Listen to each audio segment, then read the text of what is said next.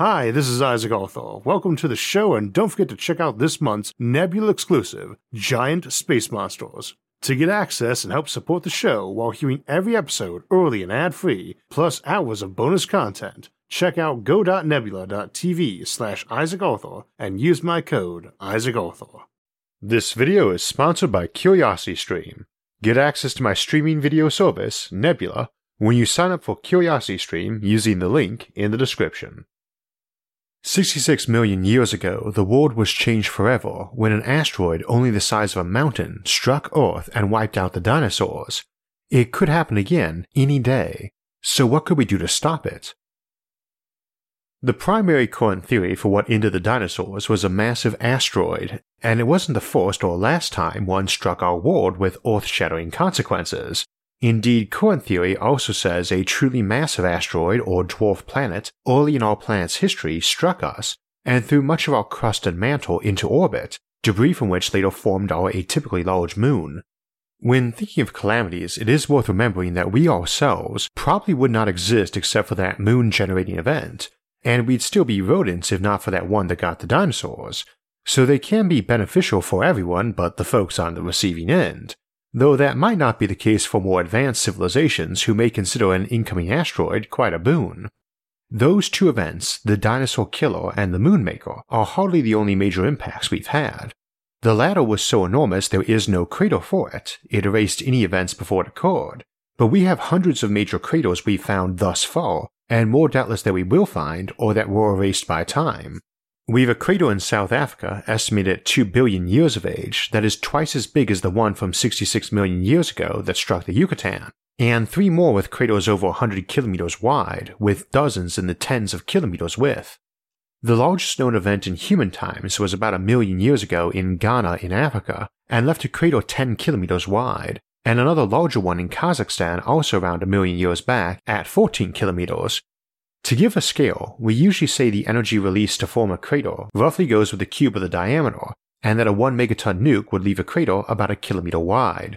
So one 10 kilometers wide would be the equivalent of 10 cubed or 1000 megatons, essentially our Cold War arsenal, whereas one 100 kilometers wide would be 100 cubed or a million megaton blast. Those two about a million years back could each have been strong enough to cause major climatic events. Since then, we've had many more that would dwarf a typical nuclear explosion, and while hardly civilization toppling events at a planetary scale, such an impact in modern times would likely be ruinous for the nation it landed in, and potentially have disastrous economic consequences planet wide. So they are not rare, though the bigger you go, the less common they are, and they are a thing to worry over, particularly as there are probably over a million objects in our asteroid belt alone big enough to cause those kinds of impacts that would be civilization toppling, and thousands that could cause mass extinction. It is also all a statistics game. It is unlikely that anything that would even wipe out a city, let alone a planet, would strike Earth in the next thousand years, but not super unlikely either. We are not talking lottery odds, especially for city destroyers. We'll be talking today about how to detect and prevent or destroy such asteroids coming toward Earth. We also need to remember that this is the same technology that can permit malicious asteroid attack, someone nudging an asteroid into a collision course with Earth, or even some accident in asteroid mining operations causing scatter collisions and perturbations that nudge many objects onto dangerous new trajectories. Now, asteroids are not an ideal attack method because they are slow and easy to detect compared to something like a rod from God, or its big brother, the relativistic kill missile, nor would you tend to miss someone setting off the sorts of explosive or propellant needed to move one onto an attack vector. But it is an option, and moreover, any number of asteroid mining projects could accidentally put one on a dangerous trajectory. Key notion though is that we can't assume luck will protect us, because even ignoring that asteroids hit us from time to time naturally, a civilization moving into space opens up many new avenues for increased space debris and collision dangers we will need to defend from, the first key to defense, of course, is knowing where the threat is. Early detection is key to asteroid defense because their sheer speed makes it easy to miss them until it is too late to redirect them. In general, an asteroid impact crater will be 10 times as wide as the asteroid that caused it because of the enormous kinetic energy released by the collision. Asteroids vary in speed of impact, but usually move in the tens of kilometers per second range, and would cover the distance from the Moon to the Earth in under a day, timelines for such an object being spotted at interplanetary distances and reaching us might be around a year, but we need to see it clearly enough to know its trajectory, though we currently still haven't spotted most asteroids in the belt that are considerably larger than a kilometer across. Anything over a kilometer across represents a major threat to us, likely to leave millions dead and trillions of dollars lost, and it would be very hard for us to spot nowadays. Such an object a kilometer wide would be 3 million times dimmer than the moon at the same distance from us as the moon is, that would be about 16 dimmer in terms of apparent magnitude than the Moon, which is at a negative 13 at full moon. For astronomical magnitude, every 5 is equal to a factor of 100 in brightness, and that would make it about a 3, so it would be noticeably visible to the naked eye, but hardly bright, plenty of nighttime stars are 3s. An object's apparent brightness drops off with a square of distance, so one 10 times further away will be 10 squared or 100 times dimmer, or 5 orders of astronomical magnitude dimmer. So that same asteroid we mentioned a moment ago, that was decently naked eye visible out at the moon's distance, would be an 8 at that point, 10 times further away and visible with binoculars. The asteroid belt is around a thousand times farther from us than the moon, and so is a million times dimmer, or 15 orders of magnitude dimmer, but it is actually worse than that because we see them by reflected light from the sun, which also falls off with the square of distance, and the belt is much further from the sun than Earth is. Space is big, and these things are dim, and one headed toward Earth is not going to stand out much until it's too close and we have little time to react. Now, we could build much bigger telescopes in space and more of them, see our Mega Telescopes episode, but this relies on passive detection, and these asteroids have their light all scattered around the solar spectrum, like most objects reflecting light. It is much easier to pick up an object shining dimly but in a specific narrow frequency than one shining brightly in a white spectrum, and this is the basic notion of active detection. You blast out a rapid pulse of some tight frequency of light, usually radio or microwave rather than visible, and that tends to reflect off the sort of substance you are looking for, and see what scatters back, and with the time of return and direction, you've got your ping. That is essentially radar. You can also do very wide image shots from multiple angles and have a computer come back and crunch the numbers for matchups, which is an approach you could use with ambient light like solar illumination or the infrared blackbody radiation given off by the object. Indeed, for the latter, the peak wavelength of infrared will also give a fairly good idea how far away it is from the sun, as that correlates to the temperature of the object, both of these approaches benefit hugely from having lots of detection gear in space and not just in orbit around Earth. You could also put them at Earth's Lagrange point or any number of other orbits to give yourself a much better resolution and detection capacity. You need to do this as you go out in space too because our atmosphere protects us from small junk, which is vastly more common than big objects, and things in space do not get that protection and can be trashed by a fist sized 1 kilogram meteor that would have been torched by our atmosphere, Indeed, about 25 million hit Earth every year, nearly once a second, to the tune of about 15 million kilograms a year. And keep in mind there's nothing special in this regard about Earth. Our gravity well does make us get hit a bit more often than some random bit of empty space of the same volume, but not that much. Space is full of dangerous stuff, and will be more so as we start littering the place with our own junk. So you have a very good motivation to put up that detection and monitoring system if you want to build a robust presence in space, and that presence makes it much easier to build that detection system. Monitoring is important too because keeping track of all these objects helps avoid them, not to mention that if you check in and see that one isn't where it's supposed to be, that means something struck it or perturbed it, which would cause lots of other stuff to be flying around on potential new collision courses, and it's easier to find those if you can calculate from where they got nudged or blasted loose. A future humanity in space needs detection and monitoring and can do it easier in many respects than we can now. But what about now? What would we do if we picked one up? There is a persistent myth that nuking asteroids would not be effective, but the first rule of life in general is if brute force isn't working, you're not using enough. Yes, you could turn an asteroid into sand and golf balls by hitting it with enough nukes, though a really big asteroid would require several times more nukes than currently exist on Earth. And if blasting apart were your only strategy, you would have to blast into pieces that small to be sure the atmosphere could burn them up. Because if the Earth was going to be struck by the Rock of Gibraltar, peppering instead with a billion hurtling Volkswagens would actually be worse, This approach to asteroid management would also leave you having to track and avoid all the shrapnel you created. A far more efficient and tidier way to use nukes against asteroids is to detect an asteroid collision course with Earth early, very early, and nudge it onto a slightly different path. The high energy radiation from a nuke will vaporize or ionize a very thin layer of one side of the asteroid, trillions of tiny explosions pushing on the asteroid like rockets. If we approximate the asteroid as a sphere, the optimal detonation placement to yield the greatest nudge per nuke is actually about an asteroid radius away from the surface, Distributing the pressure over so much of the surface greatly increases the chance the asteroid will stay in big pieces, which are easier to track and avoid later after they miss Earth. And the nudge you need isn't very much, relatively speaking, if your network detects at a distance and defends quickly. Traveling 1 meter per second for 70 days, you'll cover a distance equal to Earth's radius, which means that if you can change the velocity of an incoming object by 1 meter per second 70 days before it hits Earth, you'll have saved the Earth, even if in a somewhat uncinematic way. The real issue with using nukes, at least at the moment, is that warheads are not terribly fast, sturdy, or lightweight items except in terms of how much punch they pack. You cannot just load 100 megaton nuclear warheads onto a shuttle or rocket and fly them into space. They are also somewhat delicate items, in that the detonation trigger is a high precision device, the design of which challenged world class engineers and scientists on the Manhattan Project.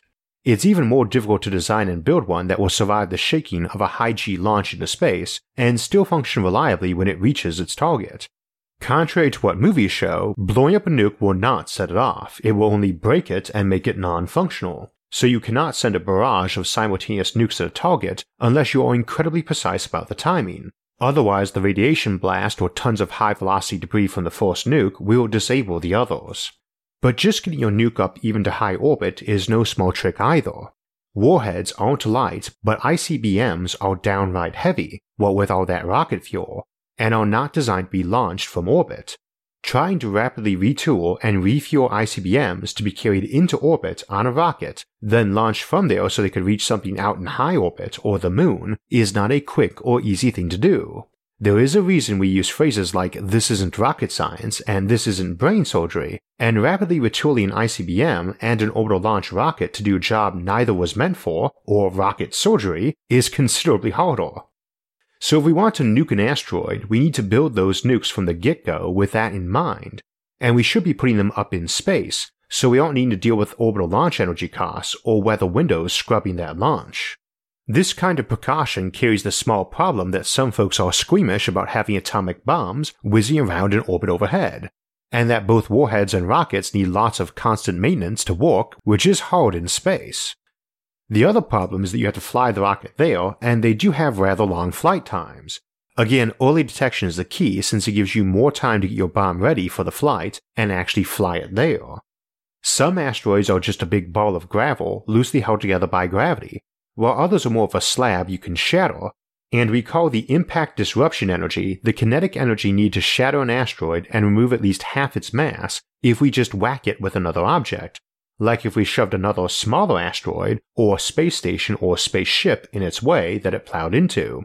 Part of this energy is the shattering energy, and is generally proportional to the mass of the asteroid, but you also have the gravitational energy in there, because it does have gravity, and if you shatter it, the bits can just fall back down and reform. So you need to shatter and blow it apart. In general, for smaller rocks, that shattering energy is much higher than the gravitational energy. Larger ones, though, are gravity dominated. What we're seeing here is that while yes, nukes can absolutely get the job done, again, with sufficient brute force, you can get almost any job done, they are not ideal, especially now. Down the road, and with far better detection, an Earthbound asteroid wouldn't be such a world shaking calamity. After all, it is a bunch of free metal already headed your way, you can mine and harvest on the cheap. High tech civilizations might just regard an incoming asteroid as free stuff, but that is a good way off, so how about more short term? If not nukes, what is the alternative? One innovative suggestion was to fly a ship out to spray paint the asteroid to be highly reflective, so that reflecting sunlight will push it like a solar sail off course. But this probably isn't practical with anything but smaller ones and very early detection. However, it's not a bad approach if you can add more light pressure with a laser. and we have often discussed using lasers to push spaceships up to high speeds, as we looked at in interstellar laser highways. You could also maneuver that asteroid around to some place you wanted it, like into the Lagrange point to serve as a nice base for a space station. Of course, if you have lasers that powerful and if time were limited, you could skip the reflective paint job and just hit the asteroid with the laser directly. This would produce significantly less thrust, but it will at least produce the same surface vaporization rocket effect as the radiation from a nuke, but in a slower, more controlled version that's less likely to messily shatter the asteroid. The big benefit is that light is near instant, even over the vast tracts of interplanetary space, it gets to its targets in minutes, not days or weeks. You can also keep at it, it's not a single expenditure of energy like a bomb. Nukes might seem like they have a lot of energy in them, and they do as atomic energy is far denser than chemical energy, but a megaton H bomb still only has the energy equivalent to what the United States power consumption is over a couple of hours. So if you plug that into a laser and kept it on the asteroid, it would be delivering a dozen megatons of zap to that asteroid every day, and delivering it precisely in mere minutes for when you flipped it on. Remember, you're not trying to simply zap the thing and blow it apart. Rather, you're cooking or ablating off its surface with a more diffuse beam to act as propellant to shove it aside. You basically are shining a powerful flashlight on it to push it aside using its own heated matter as the propellant. We've discussed parallel tricks this for snatching comets in from deep space to help provide water for terraforming and artificial space habitats. Your laser provides the energy, and the struck object provides the propellant that energy superheats. Now, I like this method for a couple of reasons. First, you can't exactly plug the planet's power grid into a big laser, our atmosphere is kind of in the way, but space is a great place for renewable energy, namely solar panels, that never have to worry about clouds or nighttime. And we talked before in our Power Satellites episode about how handy it is to get power this way and beam it down as microwaves to Earth, as diffuse masers, the microwave variety of laser. Indeed, it is on my shortlist of things likely to kick off major space industry, as our energy sector is a multi trillion dollar one, so moving into space gives us huge resources for other space projects to piggyback on. But you could easily devote part of this power supply to such lasers to occasionally vaporize more mundane space debris or push ships away from Earth to our various colonies. Lasers are also easier to secure against theft and misuse than nukes lingering in orbit or on the moon. So that would be my preferred approach to asteroid defense. But we have many, and what they all rely on ultimately is early detection and a robust presence in space, which also gets all of your eggs out of one basket in case another Moonmaker or Dino Killer heads our way. Ultimately, your best defense against asteroids is not an individual system like nukes or lasers, but simply that robust push for space development. The best way to protect ourselves from threats from space is to expand ever outward into space. We'll be talking more about the uses of asteroids in the coming months as we continue our new series, Becoming an Interplanetary Species. And we just had our second episode of that come out this week, looking at colonizing cislunar space. For those of you who are subscribed to Nebula, our new streaming service, you already had a chance to catch today's episode as an early release, and while I've enjoyed putting our mid month bonus episodes up there a couple months early, I have decided for now to switch away from doing that in favor of just releasing all our future episodes on Nebula a couple days early and ad free. If you'd like to catch all of SFIA's episodes early and without ads, or see any of the other great content from our sister channels on Nebula, you can sign up for Nebula today. Or you can get it for free by instead signing up for CuriosityStream, who's partnering with us to bring you the best education videos out there. CuriosityStream has excellent educational content of their own, and they are running a 26% discount if you use the link in the description.